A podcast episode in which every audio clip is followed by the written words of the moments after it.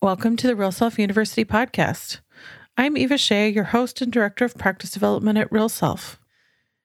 Telehealth, virtual consultations, and virtual appointments have gone from rarely used to daily use. And one thing everyone seems to agree on is that virtual appointments are here to stay.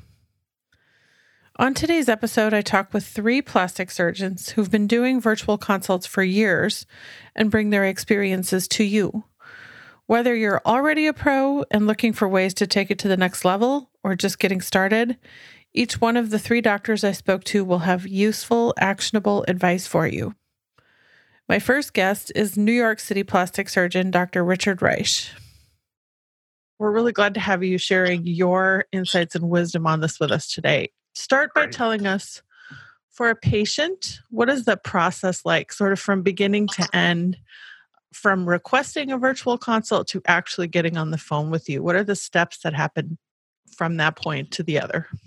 So, yeah, so I do this very differently than most of my colleagues, to be honest with you right now after you know everything elective surgery has been shut down and we're really so dependent on these virtual consultations and follow-ups right now i want my schedule as packed as possible and for the past two and a half weeks six days a week i've literally been doing virtual consultations from 7 a.m to 7 p.m six days a week and I take Sundays off just to keep my sanity and to catch up on some pictures, organizations, and notes and things of that nature. And you know, it's interesting. I have a lot of uh, friends and colleagues who are telling me, though, they're they can't get the virtuals going quite as easily and whatnot. I think a big reason for that is I am very hands on in the organization of my day. So I don't leave it up to my secretary or my office or someone else to sort of make this happen. In my view, I have great staff, but in my view, especially in these times where it's we're sort of in crisis mode, no one's going to do as, as good of a job or work as hard as I am to get this done. So literally I have every single day mapped out for myself where I am constantly on these virtual consultations. In between consultations, I'm updating my Instagram. I'm responding to other patients. I'm responding to real self inquiries in between every consultation. And then I keep a giant Excel spreadsheet that right now has over 450 patients on it of patients who I'm in touch with, who I'm scheduling follow ups or, or, or more likely consultations with. And I'm constantly updating that list and so every single day i'm sort of starting off this this whole schedule where i'm literally sitting there and penciling in appointments on my own. And it's just able to pack my schedule as much as possible which is great. And when i first started doing this you know two and a half weeks ago i said okay great the first three days are totally packed but the fourth day is empty. Like things are going to really die down on the fourth day.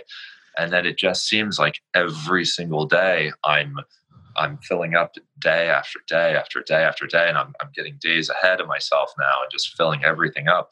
But it's, I think, one major difference in what I'm doing is, like I said, just doing it all myself. And really immediately when patients email me or they DM me on Instagram, I'm immediately responding back to them myself from my own cell phone and getting their number and just immediately rolling with it.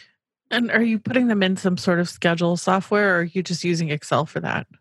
So I'm actually using paper and a pen myself, believe it or not. Uh, no excuses over here. So, so I'm completely old school right now, using a paper and pen to schedule them myself. However, after I perform the consultation, then I email it to my surgery coordinators and they contact the patient and do their formal, you know, normal interview and stuff. And then they, they put it in my Nextech schedule. So, so it does. And then, and then we have formal electronic medical records we're filling out and stuff. Have they uh, taken uh, so, anyone off the calendar that you've put on the calendar, like for pre qualification reasons or? No, they- I'm actually doing a lot of that myself, to be honest. So I won't actually email my staff to put someone on the formal schedule until I'm done speaking with them. So normally, like we can look at our surgery schedules or, or patient follow-up schedules or consult schedules on Nextech, and every day my schedule is completely empty. By the end of the day, it's completely filled up because I like for Saturday for tomorrow, I have my schedule completely full right now on my little paper and pencil schedule. And then my office staff won't know about that schedule until the following day. Wow. It's weird, but it works. It it sounds like it's working really well. Yeah, yeah.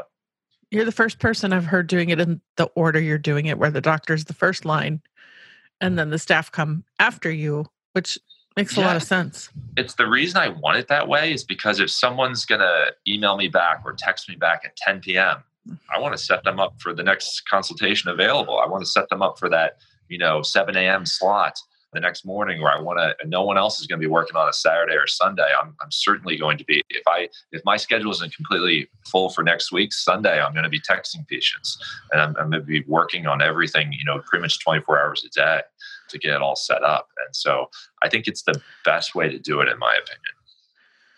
And then are you pre-qualifying them somehow? Are you asking the same questions of every person as they uh, start to interact with you? Yeah, so pretty much one I think thing that's very important that other physicians should learn from is I have no hesitation with price transparency whatsoever. So when a patient texts me or when I'm talking to someone on Instagram or Real Self and they say, Well, how much does a rhinoplasty cost? I straight up give them the whole price. That's it. Not a range not saying well it's approximately you know this price to way up here or or oh it depends on your individual anatomy. I'll have to see you. No i just straight up give them a price. That's it. If they are okay with it we do the consult. If they're not great. It didn't it, you know that they can move on. I can move on. It didn't waste either one of our times that enables you to go really fast and people weed themselves out and you just keep moving Exactly, exactly. And I'm I go so far as you know I advertise. I list my prices on Real Self for three procedures, and on Instagram when I uh, do these little stories I'm doing on Instagram that has asked me a question for some of the stories. Well, first though, it says, you know, if you're interested in a complimentary virtual consultation, please leave your name and phone number. Then I can respond to them immediately with that. But I also say, ask me a question about plastic surgery. And a lot of patients will say, what is the price for this procedure? And I have no hesitation whatsoever to publicly respond back on my stories to say the price is X because it just weeds out the patients that are not going to be in that price range and is really a more efficient usage of your time, which is what we all need right now. You won't get any arguing from me. I know when people know the price ahead of time, they're twice as likely to schedule surgery. Exactly. So you might as well set them up for success to be able to say yeah. yes. Yeah. Exactly. How much time are you blocking for each each one of these virtual appointments? Uh, so for virtual follow-ups, 15 minutes. For consults, I'll block out a half an hour. It usually doesn't take a half an hour. Usually it takes me about oh 15 to 20 minutes or so, but then after I get off the phone with someone, I want to email my office staff. I want to email my PA who writes the note. I want to also then respond back to different inquiries that have been that have been coming in over that last 20 minutes, respond to people on Instagram. It is shockingly, it is incredibly busy. Like I've been shocked that literally from 7 a.m. to 7 p.m., I am just go, go, go, go, go. I have to take a, a little two minute break to pour another glass of water because you're talking so much, you don't want to get dehydrated too. And is this where you're usually doing them, where you're sitting right now? This is exactly where, where I'm doing them for. It looks like you're in a hospital, but where are you actually? I'm here. I'm in my uh, I'm in my house, and uh, I have a white wall set up over there, and it's just yeah, it's, it's just a oh, nice yeah. It's a nice setup to do all this because, like I mentioned before, I wear scrubs every day for these consults you want to dress professionally so patients know that you're you know treating them in a professional manner also, you know, it just it feels good to be finally be, be wearing some scrubs and, and it makes you sort of have some sanity during this whole process as well. It's like the don't wear your pajamas when you work from home, but doctor version. Exactly, exactly. Now, now a lot of a lot of other surgeons have asked me about this, and I like I always say, you know, dress professionally. Scrubs are the are the most appropriate thing right now, in my opinion. I think it would be weird to be in a suit and tie uh, right now, and so I think patients are very comfortable with with me being in scrubs. And because sometimes I'll put my camera down and I'll stand up and I'll take a few steps back from the camera to sort of demonstrate where different incisions go and things of that nature. And so it's definitely just so much more professional to be in scrubs than just regular clothes.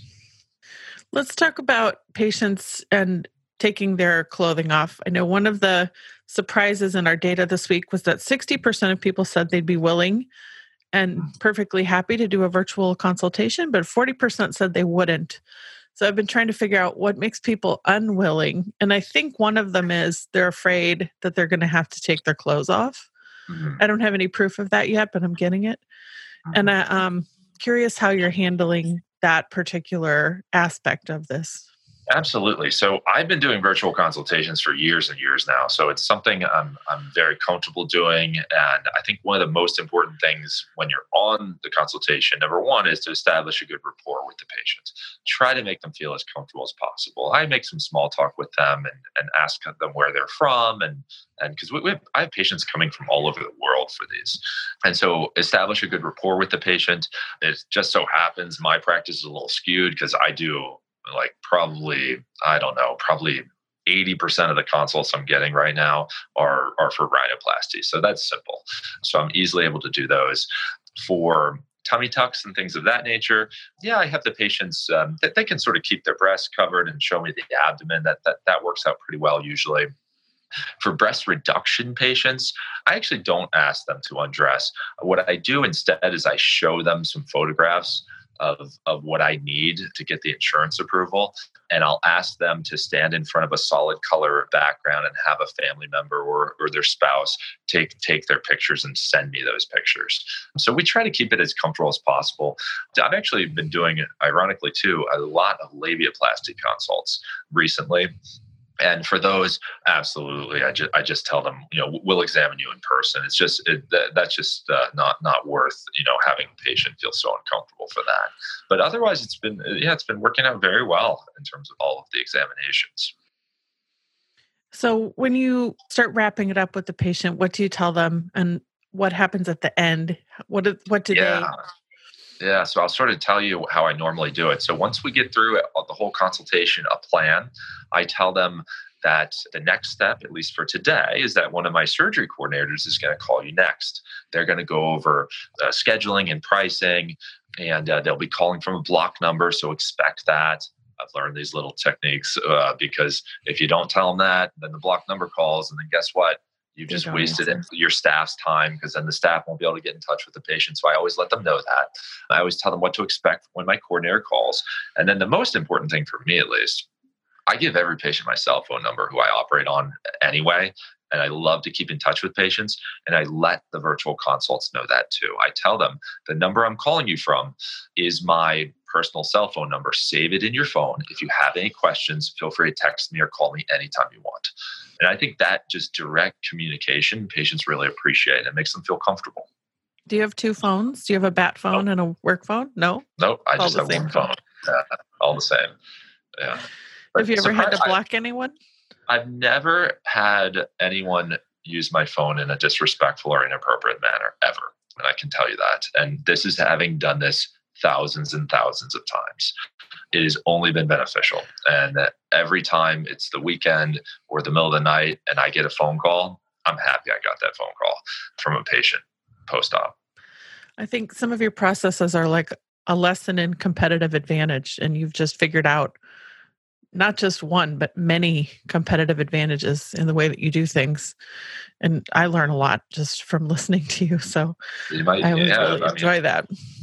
Well, thank and it's you. it's your willingness to do things a different way, and a lot of things that other people don't want to do themselves. So it was crazy when I first started in practice. And, and people heard, uh, you know, other physicians heard I was giving out my cell phone. People told me, never do that. That's insane. You're going to regret it just never ever ever do that i can't tell you the i mean just hundreds and hundreds of patients have told me that over the years that that's one of the reasons that they felt comfortable booking surgery you know, and it just it helps people so much, and it's so little for us to do. It does, it's it's such a small thing to text someone on a Saturday morning and say, "How are you feeling?" You know, and it lets patients know that you care, and also opens and opens a window of opportunity for patients to tell you things that they might not have told you otherwise. And so I think it, I think it's a really valuable tool to have. I agree. So, when do you think you'll be back in the office? Do you have any predictions? Tough, tough question to answer. You know, I would love to be back May 1st. I just don't know at this point. You know, I mean, I think June 1st, maybe. I mean, I, I we'll take anything, but I can tell you a couple things is that when we do open up, We're going to open up Saturday and Sundays as well. And I think that is one great advantage to doing all these virtual consultations and virtual follow ups now. When we open, I probably won't even have office hours at all. I'm probably just going to operate nonstop for about a month and just operate, operate, operate, and not stop operating at all. And that way, will be okay because I'll have already done all these virtual consultations. We have all these patients waiting, but we really need to sort of get our business back up and running, get our revenue stream going, and also sort of honor the commitments that we have to all these patients who have booked their surgeries and all their surgeries have been delayed as well. So I'm going to make every effort possible to extend normal weekday hours operating, cancel all my office hours and only operate, and then really operate on the weekends too did you just delay all the people who were on the schedule and then promise yeah. them they'd be the first ones in when when you come yeah. Yeah. So we had to cancel a lot of surgeries as you can imagine and uh, right now we we've rescheduled patients. We have a giant wait list as well. And i'm just sort of telling you know patients have been amazing though. That's one thing I've, I've seen during this whole process. Everyone's going through this together. You know they, they know we're trying our best here and they've been amazingly understanding. I can tell you i don't think i've had a single patient cancel their surgery after all this which has been amazing. Uh, we've had patients delay their surgeries obviously and then we've had to delay patients too. But it's just been sort of this communal sort of process that everyone's going through together and, and i think people get it that we're really in this um, but things will get better and we will operate again and we will do their surgeries. And i think it's it's been a nice process to sort of be able to connect with patients on throughout this whole time on this I'm glad to hear that they all stuck with you that's a nice bright spot thank yes. you for sharing all of your wisdom with us as always i have so much to learn and and we're just grateful that you have the time to talk to us too well, it's my sincere pleasure if Dr. Reish's hands on style isn't quite right for you, that's okay. There are many ways to go about this process. Next up, we'll hear from Dr. Gaurav Bharti, a board certified plastic surgeon in Charlotte, North Carolina. I have about eh, eight or 10 questions. Really want to get to the bottom of what the patient goes through and how you think about the process. And so, this is really for other providers to understand how you're doing this and what you've learned so far since you've been doing it. And We might even get into some of the things you should avoid.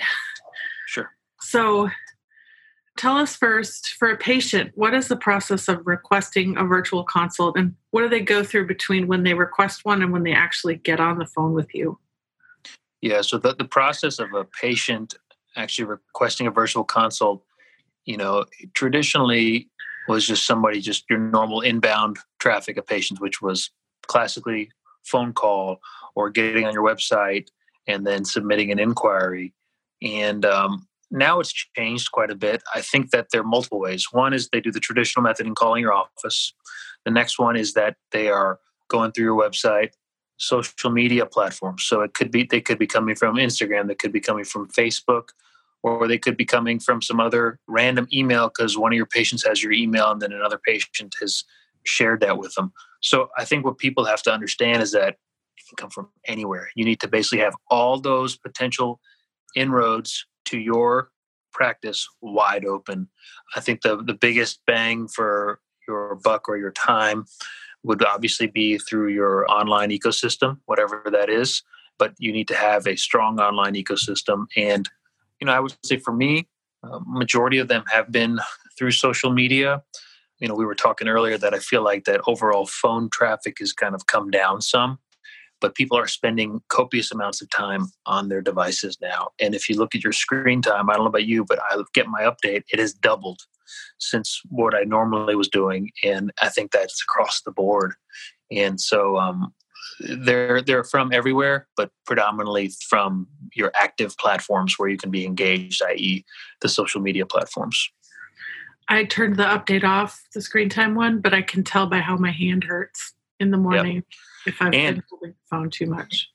And then Real Self also is is a is a resource because the thing about what Real Self is offering to these patients is that they're getting information about the procedures, seeing your reviews, and then they're able to do some diligence on there also, and then seeing what the worth it ratings are. So that that's another resource. And now Real Self is actually helping drive patients to pursue a virtual consult because that's actually something mm-hmm. that's on our profile if you offer them and something that is you know helping funnel those patients into that. Because some patients there's still this kind of concept like all right so we got this quarantine we can't really i guess i can't find out.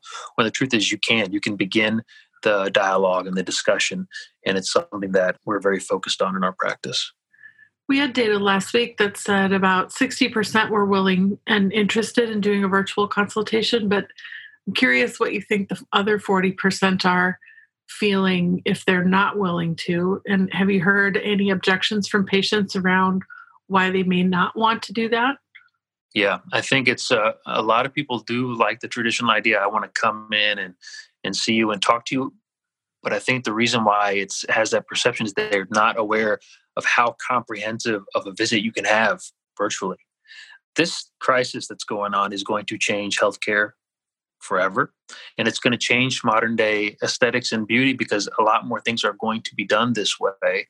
And patients are going to get more and more comfortable with it. And there's so much convenience associated with it. So I think that even those individuals who have the hesitation, I think that it is a temporary thing. We had a lot of people who are on the books for this month and next month that were already scheduled that we had to call. And a lot of them we did lose. They wanted to reschedule for later. We tried to explain them what a virtual consult was and how we could do that but a lot of them weren't ready for that. But I think then as we go forward, more and more people will get more and more used to the idea.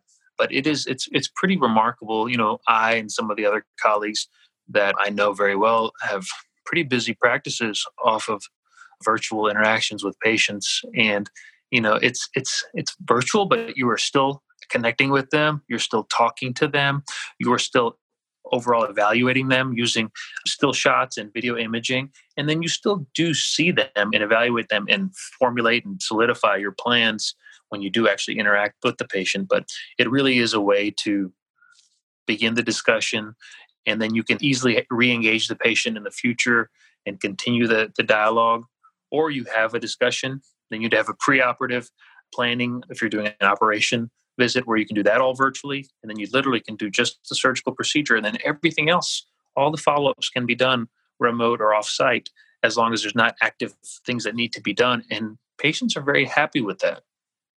Go back for a moment. When someone reaches out to you through social media or through your website are you the one that contacts them first or is someone on your staff still reaching out and and acting as a go-between before they reach your schedule?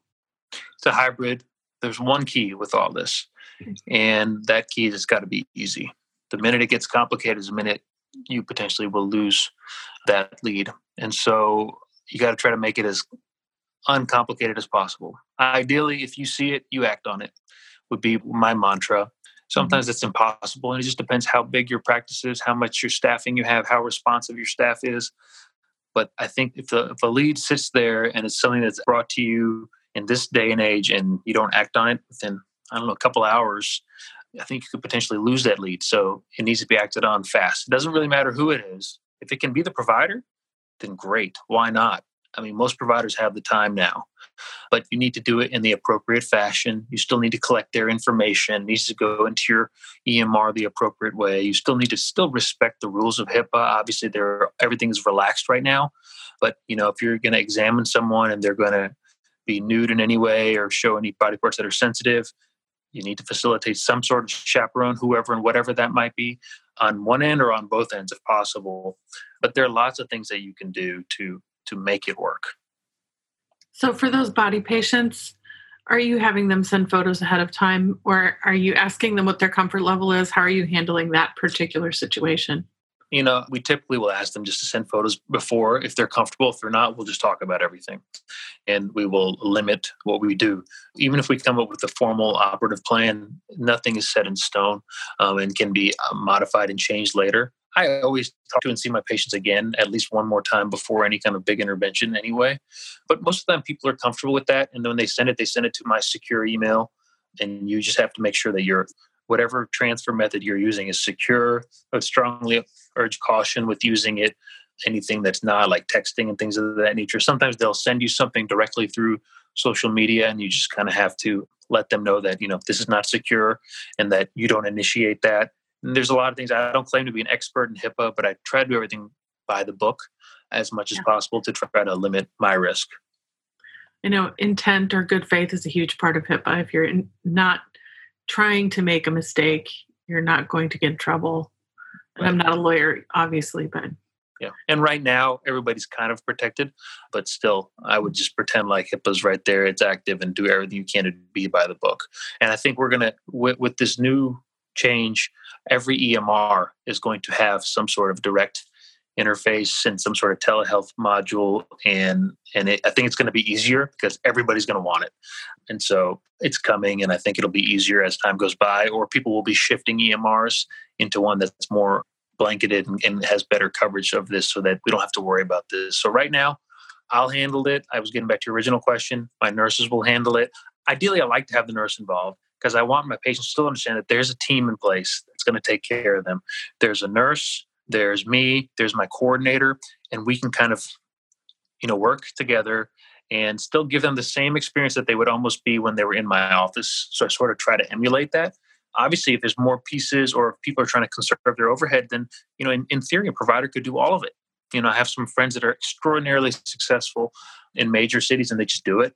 And then they'll they'll write up a summary they'll email it out to their staff and then they'll input it into the emr or they'll do it all themselves. So the key is i think figuring out what's going to work for you, what's going to work in this situation, and just to make sure that you're doing something to be engaged and in contact with your patients. If you lose that engagement, if you lose the connection, then when things start opening up again, you're going to have some dust around. You're going to have to clean up, and and it'll be a little bit slow to get things going. And that may be the case anyway. So it's one of those things where you got to. I think we just have to maintain that, even though you're not open, you're not closed per se. You're still right.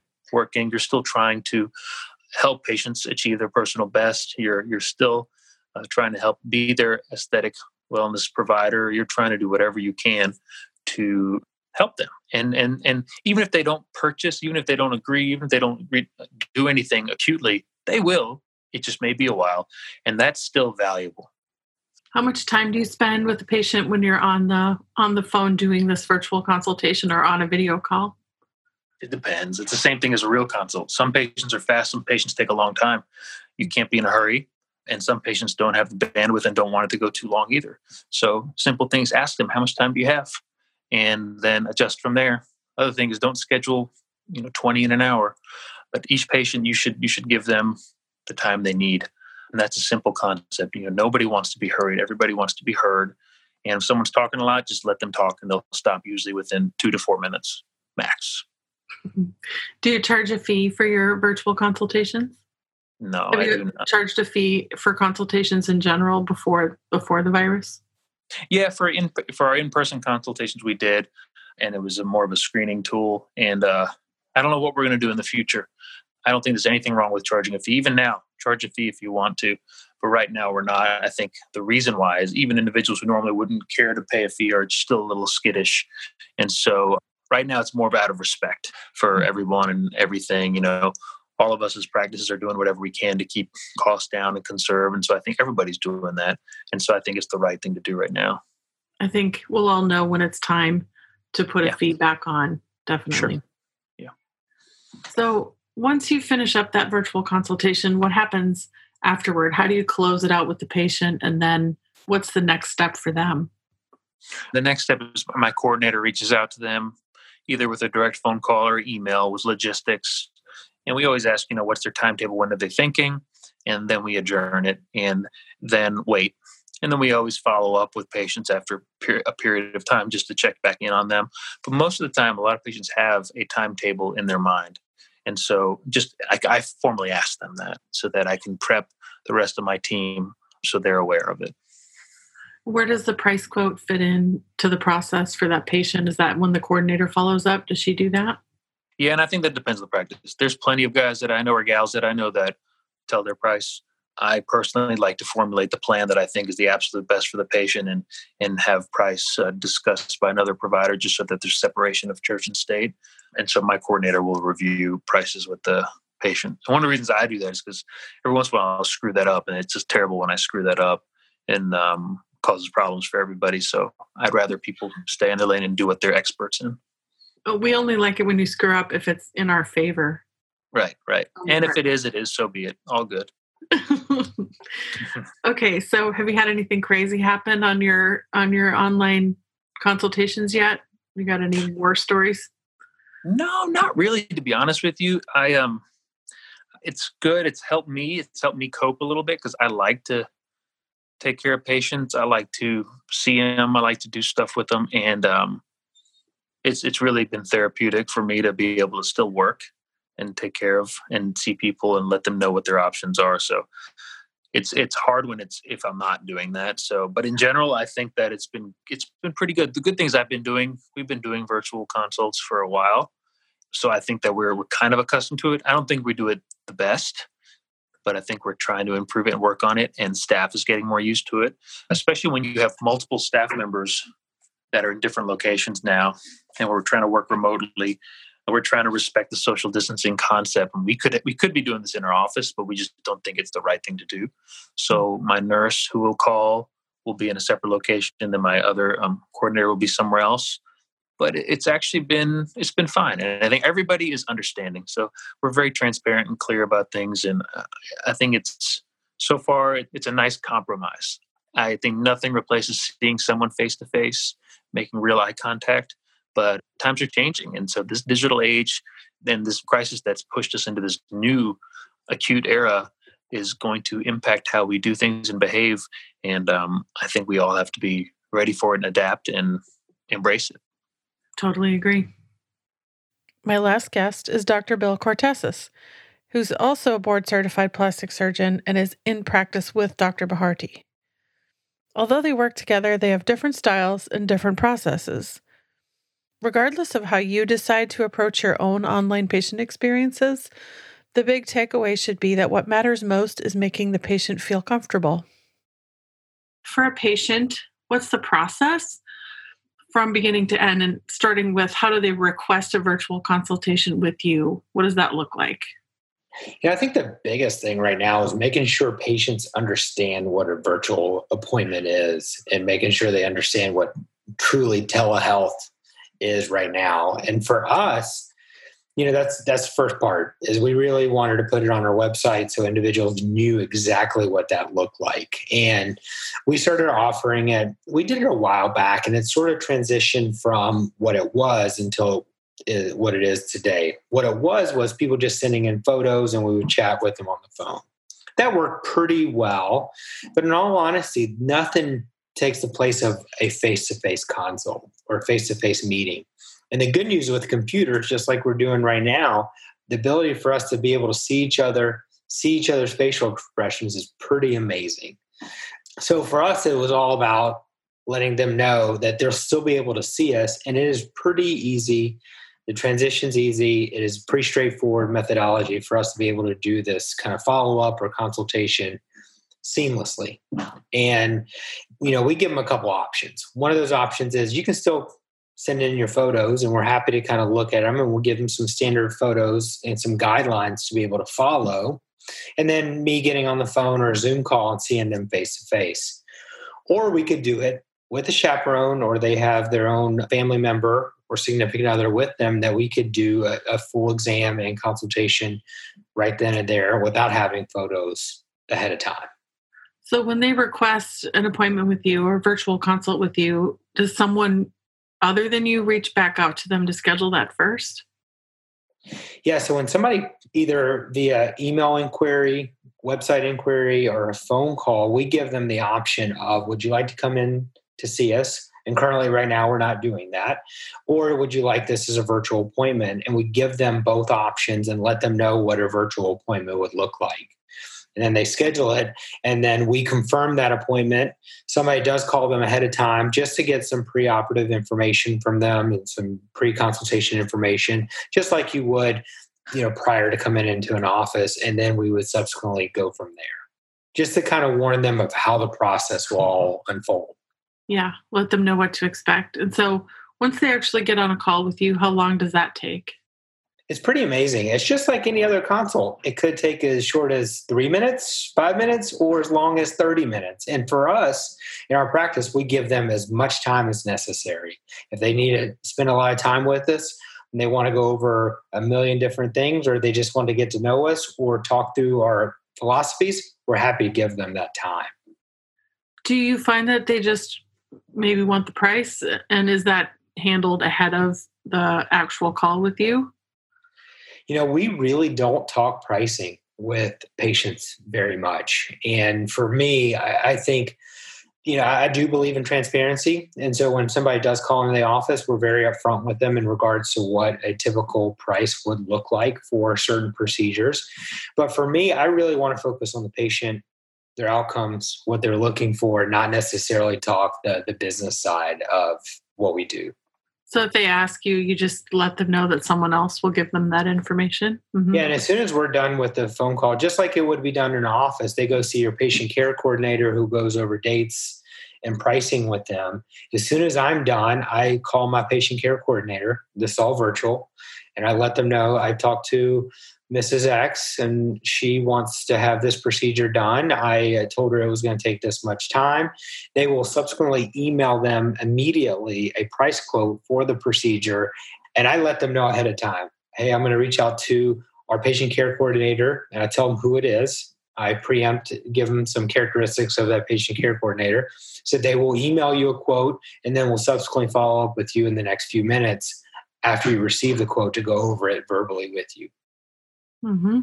And so when you're having this call, are you doing this from wherever you are, like where you are right now? Honestly, it's kind of wherever I am. I've, I've done it before on walks. If somebody, if, I, if I've already seen their pictures and I'm just chatting with a patient, I can do it when I when uh, I'm walking, or I just find try to find a quiet place in the house. It's kind of difficult with young kids to find a place that's pretty quiet. It is, and it doesn't bother anybody if you're on a walk or like riding your bike? Definitely not riding my bike, but um, no, it, it, depends on if we're you know face to face or if it's FaceTime or, or Zoom. But again, I do really uh, believe in privacy. So if it is a face to face FaceTime, I will do it in the privacy of my own little space. if I'm just talking to somebody, I, I, I will do that on a walk without video. Without video, correct. Yeah, got it. Got it. You don't want them watching you walk down the street. No. Okay, how do you handle the question of do I have to take my clothes off on a camera? And what do you do to make people feel comfortable with that scenario? I think that's a big worry for a lot of patients. It is. So we really want to make this as much of a real appointment as it would be in house virtually. So just like I when I first see or meet somebody in my office, I don't have them completely undressed immediately.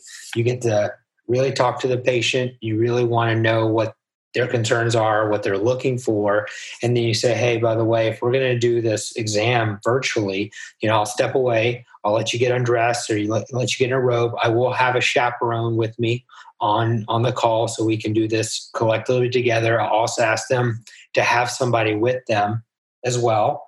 We do the the exam, and then I'll let them get dressed again, and then we go back and, and chat about the actual procedure.